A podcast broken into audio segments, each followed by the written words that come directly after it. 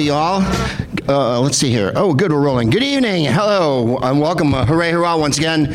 We take flight here uh, in the Palace of Cinematic Excellence here uh, at the American Cinematheque, the Los Feliz 3, located in the groovy hipster neighborhood where people simply don't care about others' petty bourgeois mores.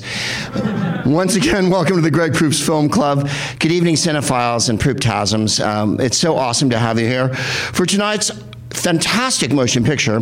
Um, for, for one thing, we're very excited because um, we're part of the. Um, Takashi Shimura festival that they're having here, which is a, a, very beautiful thing to have because Takashi Shimura was one of the 20th century's most awesome actors. And secondly, Jennifer's been wanting to show this film for a long time. My wife does all the curating uh, for the film club. I know it's called the Greg Proops Film Club.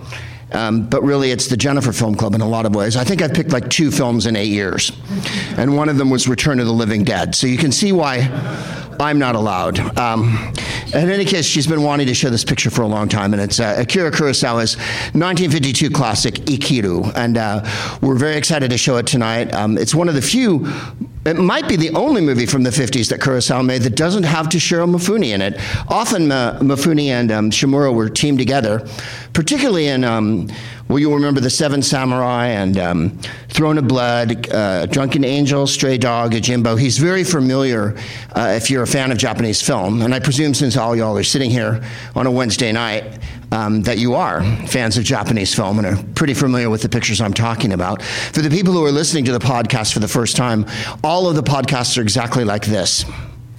And wildly esoteric and informative with just a soupçon of humor so as not to put you off. Um, sorry, that one made me laugh. I remember uh, first coming across uh, Takashi Shimura as a little kid. Um, I'm, a lot, I'm a little older than you uh, by about four decades, and uh, thank you, one person, everyone else. Yeah, we know. Um, you're wearing a suit in a movie theater. Uh, I just want to prove to you that you can dress up for the gentlemen in the crowd. Shirts with collars, they're so sexy. Um, and uh, uh, when I was little, the, all the monster movies showed on TV constantly, uh, including fantastically, uh, and, and, millions of Japanese television series like um, Tobor the 8th Man and uh, Kimba, all, all, all, these really wild Japanese series, Speed Racer, um, and then, of course, a bunch of the monster and superhero ones as well. And the first time you run into um, Mr. Shimura is usually, especially in my childhood, um, Godzilla. Uh, where he plays the scientist who warns us all uh, that perhaps we're misunderstanding Godzilla.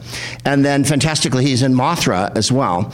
Uh, Mothra, as you know, uh, is going to come true again since there was a gigantic um, radiation leak in Japan some 10, 15 years ago that we've all completely forgotten about and put in the memory hole and um, everybody's staring at me, but there was one.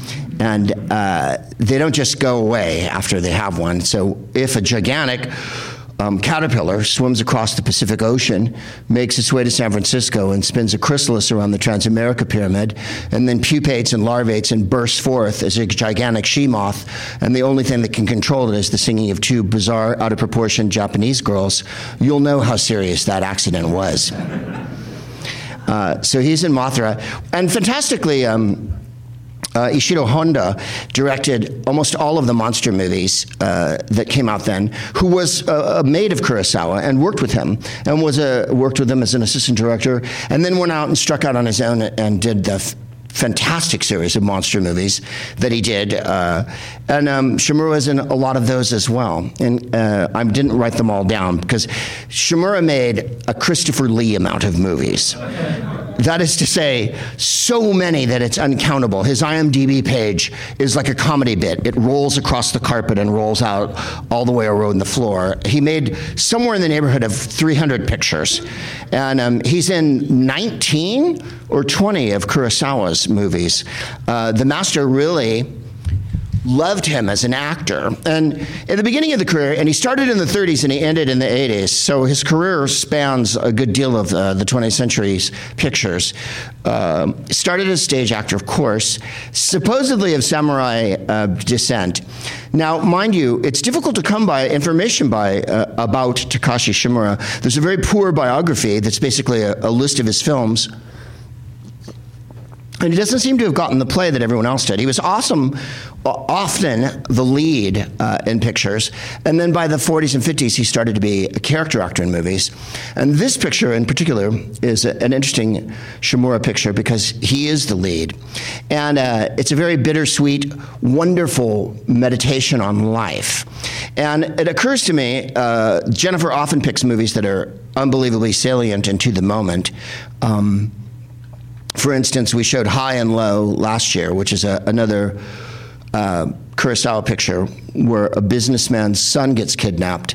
And uh, we, we deal with class and the police and the structure of society, as do most Kurosawa pictures. And then th- this picture is about what would you do if you didn't know you had a lot of time left and you could help people, which is a question that we have to ask ourselves right now. Uh, you didn't think it was going to get heavy, but it's not.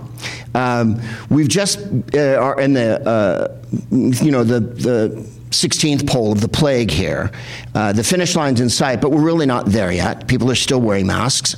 I have one in my pocket now. People are still perishing every day.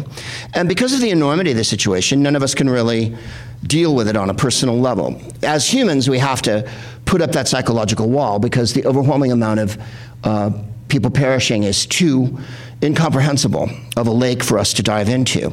And our very survival depends on us being able to go through day to day, and as they say, find joy in the little things and move on.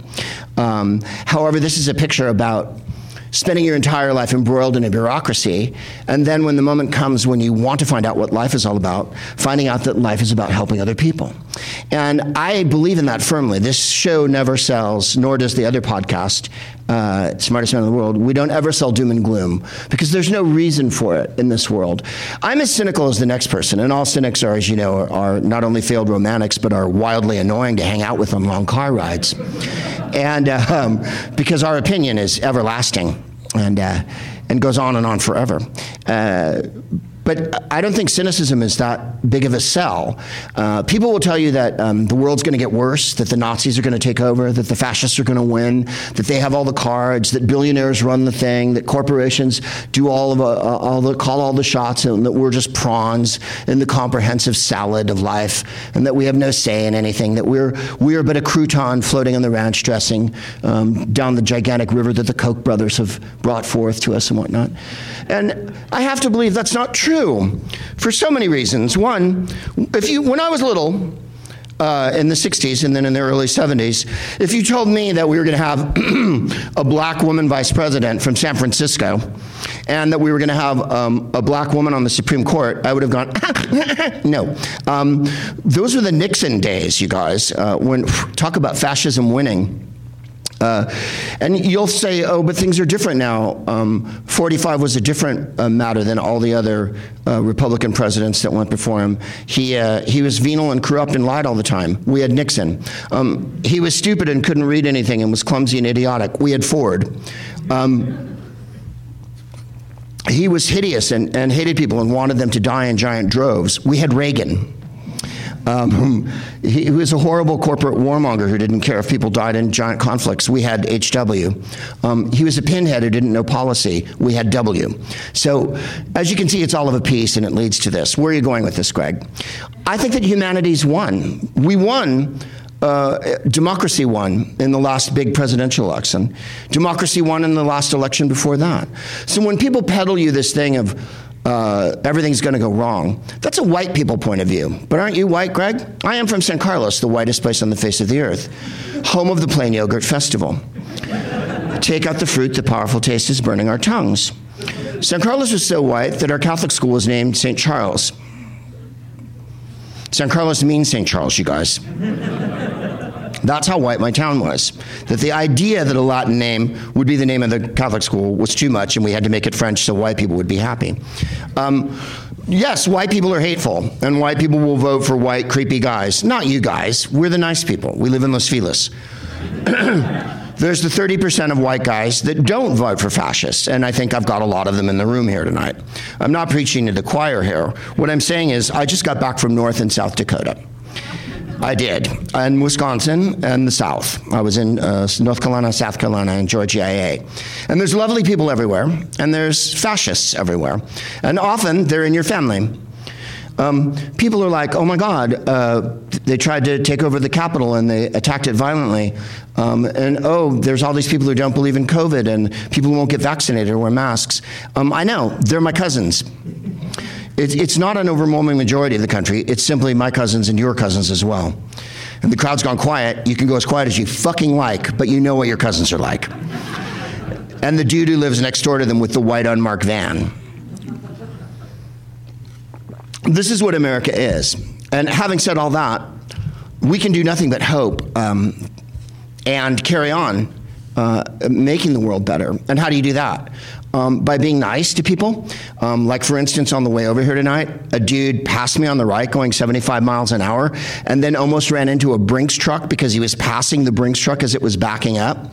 Um, really, if you're driving to Los Feliz at 7 o'clock and you're going that fast, who are you zooming? Uh, you're not a player, let's be honest. And I will Ben Hur you into the fucking curb the next time you bullshit me like that. Human life means nothing to people here when they're in their car. You have to win every microaggression and win every stoplight. So what? You can get to your fucking shitty house and do a bong rip? What is it you're rushing to? Is my question, okay? Um, if your life was that important, you'd be working at the Center for Disease Control in Atlanta, coming up with a cure for leukemia, and not being a fucking douchebag and the crowd goes quiet.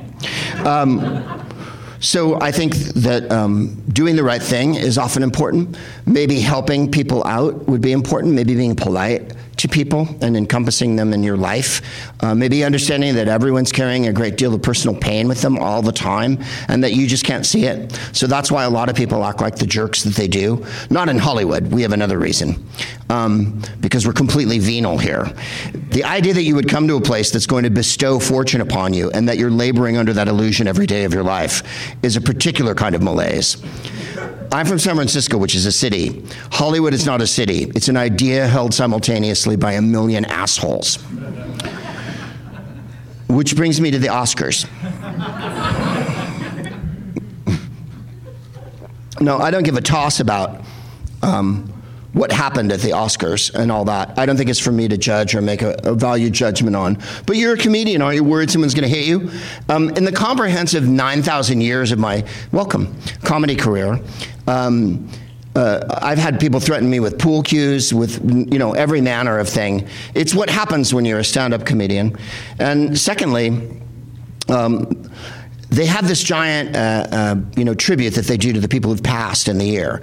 And this year they decided to jazz it up by having people dance in front of it and have music. When I think really, uh, to not get too Zen Japanese about this, um, when we see the people who passed that meant a lot to us in movies, and all of us are movie buffs here. So when you watch the, the role and, and it goes by and there's Jean Paul Belmondo, right? And you're like, oh, I loved him, or Betty White or whatever. Oh, I love them. They meant something to me. That's not a moment when I need a lot of singing and dancing and fireworks. I'll be happy to see a clip of them. Um, Sidney Poitier uh, uh, left this realm and walked on uh, in the last year, and they gave him a little bit of a clip. It's the time to really let's see them talk and speak and be a person one more time. Because, as the poet said, there's no such thing as death. I'm in the next room. There's no difference between our relationship when I was alive and when I'm gone. And so I felt like they jazzed it up a lot, and that kind of misses the point of reflecting on people who aren't physically in your life anymore. And where are you going with this? Ed Asner was left out of that presentation. Now, exactly. Ed Asner was in dozens of motion pictures, by the way. Um, just because you don't remember them all doesn't mean he wasn't. And secondly, he was an enormous TV star as well, as was Betty White more than she was a movie star. She was remembered, and I think it's beautiful she was, because she was a lovely person. However, I happen to know Ed Asner a little bit, because I'm old and I've been in show business a long time, and one runs into people. And he was this kind and awesome, uh, generous of spirit, liberal of mind, and open minded, uh, uh, free thinking individual that's ever been in show business. He was president of SAG, and I remember going to a a SAG uh, uh, rally in San Francisco in the early 80s when he was president. And he fantastically got up at the end. We were at City Hall, and he got up on the lectern Ed Asner. And you remember what he looked like burly, right? And he had like the, the sketchy hair and the big ears and the, the sort of uh, face like his face was throwing a punch, you know, right? That Charles Bronson kind of pugnacious face. And he got up and he went, As we were walking through the corridors of power, I couldn't help but thinking about the buildings that were built here by the blood of the worker. and exactly, thank you. I thought it was fantastic uh, to start a, a, meeting that, or a giant uh, rally that way. And having met him later on, um, one, he told me I was funny, which I wish I'd been recording at the time, because that would be my outgoing message to the end of the time. Uh, end of time. When you phone me, it would be Ed Asner going, "God damn it, that was fucking funny." which is what he said to me. And um, secondly, he had a charity, and he still does, at the Ed Asner House, which helps children. And so he spent his life being the kind of advocate for other people that you hear about, as did Sidney Poitier, as did Betty White. Um, there are lots of nice people in show business. They don't get a lot of play uh, because we're thinking about the jerks most all of the time. They make the most noise. But there are lots of lovely, lovely people in show business um, who do spend a good deal of time thinking of other people. And that's what brings me to the, the thesis of this picture, which is that um, when you're talking about how you're going to spend your life, it doesn't mean you have to spend every moment planting flowers and then pressing them and petting dogs and being nice to children and delivering baskets of cookies to your neighbors. That's just annoying. It, it does mean that you might give a thought um, to what's going on in the world occasionally. And, um, you know, because LA is very, oh, look, there goes Jupiter, there goes Mars. Wow, the entire universe does revolve around me. Um, there is a world outside your automobile and your life. And um, this is a picture that addresses that. Roger Ebert uh, said something when he reviewed this movie. And by the way, this falls into the category of movies where you're um, enjoined by the movie and then impelled by the movie or compelled to uh, maybe change your life. Like It's a Wonderful Life or Groundhog Day, movies like that where you watch and you leave the theater, you know, Christmas Carol, you leave the theater and you're like, huh, I should really act different. And then a half an hour later, you're like, fuck you, I'm turning right. So this is one of those movies that sort of asks you to, to think about that. And this is what Roger Ebert said about it. Um, we followed Watanabe on his last journey. We're brought forcibly back to the land of the living, to cynicism and gossip. We urge the survivors to think differently to arrive at our conclusions. And that's how Kurosawa achieves his final effect. He makes us not witnesses to Watanabe's decision, but evangelists for it. I think that this is one of the few movies that might actually be able to inspire someone to lead their life a little differently. And as an artist, I don't think you can really um, expect more from an actor and or a director uh, than to ask that maybe you live your life a little differently. Because movies are, after all, entertainment, and the cheap fault of any picture, whether it's a message movie or not, is to be boring.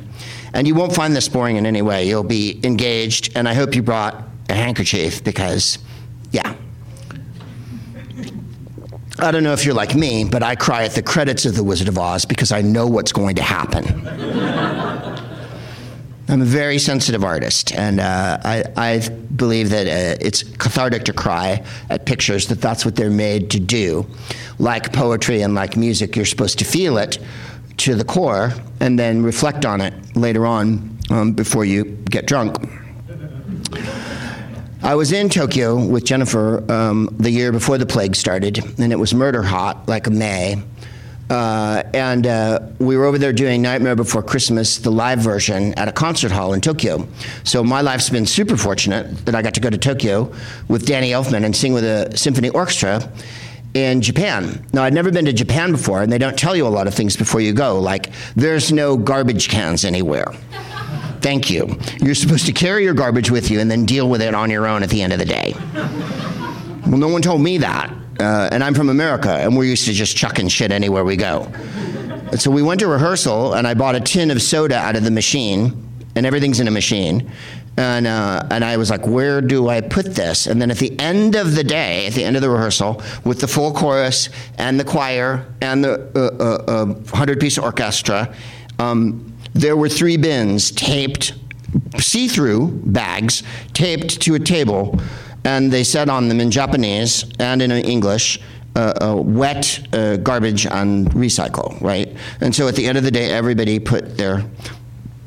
I went into the loo, and having been to France and uh, uh, several other countries around the world, I was aware that loos aren't always the same everywhere one goes. Uh, and I went into the loo there, and it was a hole in the ground. uh, with no soap or anything. And I thought, oh shit, now what do I do? I can't complain to the country of Japan that they didn't live up to my fucking Motel 6 standards. So I had to go with the flow. Um, the uh, uh, password for the Wi Fi at the rehearsal hall was the longest series of numbers since the atomic bomb was created. It was a, a, an unbelievable series of integers that went on and on and on. And it took 17 tries to get on the Wi Fi. And I thought, are people really swinging by the concert hall, rehearsal hall, and like trying to Skype onto the Wi Fi here? Is that a giant issue? But you can't. You can't. You, you have to go, you're in another country, you have to be respectful. So we're the singers, right, in the show. And because we're singers, we're very sensitive, of course, uh, and noisy. Uh, and, and we were blowing our nose and whatnot, and there was tissues. So we get to the side of the stage, and there's a table, and no garbage cans anywhere.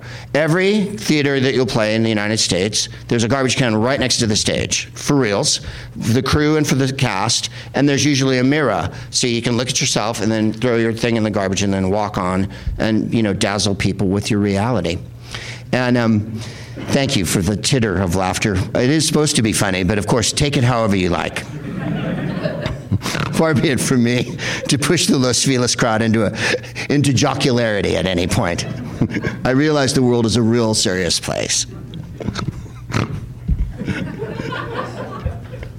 Look, this is a block with a bookstore and a coffee shop and whatnot, a movie theater. You know, live it up. Like I said, I was just in North Dakota. And if you want grim reality to come on top of you, where the bison are homeless. And um, uh, so we've, we've got our tissues and whatnot, and there's nowhere to put them. There's no bin, there's no bag, there's no anything. So we leave them on the table, like the pigs that we are, because we have to go on stage. And then we're also talking in the wings. And because uh, we're Americans and we're um, uh, singers, I'm, I'm not, I'm a comedian, but I was singing. Uh, and I don't know if you've ever worked with singers, but next to dancers, it sort of goes like what? Um, potted plant, dancer, singer, unpotted plant, member of Motley Crue. You know, that's sort of the, the chart of evolution. Um, so they're nattering on, right? We're backstage. And so we've nattered on and we've left our tissues. The next day at the show, there is a sign, and it says, and it's been taped and painstakingly written in English and taped to a music stand, and it says, Please to be quiet because you can be heard in the audience. Well, of course, someone could have come up to us and gone, Shh, and that would have done the same thing. But it's Japan, and they're extraordinarily polite and formal, so they wrote a sign painstakingly and taped it to a music stand. And then there was a bag taped to the side of the table so we could put our refuse in it. And again, I thought to myself, huh, this is this is on me, not on them. But again, you could have told me to shut up, and you could have given me a bag, and I w- and then we would have avoided this whole situation here, and I wouldn't have been uh, as as uneasy. But then, of course, I was in a foreign country. So to get to the point of this, we were at rehearsal, and the orchestra sawing away, right, and they were beautiful. Okay, there was the Tokyo Symphony Orchestra, and they're really banging away, insane percussion section, and, and gongs and, and chimes and whatnot. It's the score of the movie, and um, we're all singing away, and uh, uh, it's right toward the end. We're about to do the finale of the movie, and the, the orchestra's pumping away, and John Mauceri, who is the conductor, who fantastically, his mentor was Leonard Bernstein, and because his mentor was Leonard Bernstein he tells Leonard Bernstein stories and refers to Leonard Bernstein as Lenny in the stories, which puts you at a complete disadvantage because you're like, Lenny? You mean the guy who was the conductor of the New York Philharmonic who wrote West Side Story? That Lenny. You know, Lenny. um, and he'd say, and John's a very dignified person with white hair because he's a conductor. All conductors have to have white hair and a baton, right? And um, uh, I've never seen him get angry. This is the most angry I've ever seen him get. He went like this to us once. And we were like four year olds. We all went. Uh, and one time he remonstrated with someone. We were in New York, and someone was playing something that he didn't like. And he's normally lovely. He's, while the orchestra's playing, he'll go, Beautiful, that's beautiful music. You're doing very well, I love that. One time we were doing rehearsal and he turned to someone and went, I've done everything to get through to you. I've waved at you. I've tried to get your attention. I wonder what it will take for you to pay attention to me. Yeah, and like you guys have gone frozen solid. All 400 of us on stage were like, and he hadn't raised his voice an iota. So there we are, and we're about to get to the. this is right before the show. We're maybe an hour and hour and something before curtain. Uh, we're on stage. Orchestra's banging away, and there's a giant earthquake. And so we're all sitting there in the place. Right now, we're all from California, so we know we're down with we're down, and I'm from San Francisco. So uh, if you're from California and you grew up here, you've probably been in a thousand earthquakes and you already know the score. If you're from the Midwest, the first time you go through one here, you're like, what? And then when we go to the Midwest and there's like a tornado, we're like, really? Like the Wizard of Oz and shit? For real, you live in this? Because, you know, that's what people come from other cities. Like my, my cousins would be like, man, it's dangerous in California. There's nowhere to park. And I'd be like, yeah, popular. Go back to Arkansas, park wherever the fuck you like. Um, Thank you. Uh, uh, uh, and um, there's, there's different kinds of earthquakes, right? There's this one, the shaky one. Then there's this one, bang, that one. That's you're like what? And then there's the undulating, ululating one that goes. This was the shaky, shaky one, right? And so we're all sitting there, and we're all from LA, and we all look at each other, right? And the orchestra never misses a beat, right? The orchestra's sawing away, and John is right? Up there conducting with his baton. And I can't help but look at the lights, right? The instruments, because we're in a concert hall and the instruments are gigantic. And all I can think of is Phantom of the Goddamn Opera, right? Like this giant row of instruments is going to fall on us and crush us. And then the next day it'll say, Danny Elfman spared, others killed in terrible accident in Tokyo. And, uh, so the quake stops. Uh, uh, but while the quake's going on, and of course it was going on for a minute, it, it seems like ever, uh, but it it's probably was 30 seconds, whatnot. Um, the quake's going on. Um, the interpreter, Elizabeth, is sitting behind uh, John, the conductor, and she's got a microphone because she has to, to interpret his English to the Japanese orchestra. And while the place is shaking, and I look up and the lights are shaking and everything's swaying, she goes like this to us. Like, it's an earthquake. And we're like, yeah, it's a fucking earthquake. M- my bowels have turned to sake. They are now warm and ready to be served. And um, then the earthquake stops. And no one says a word.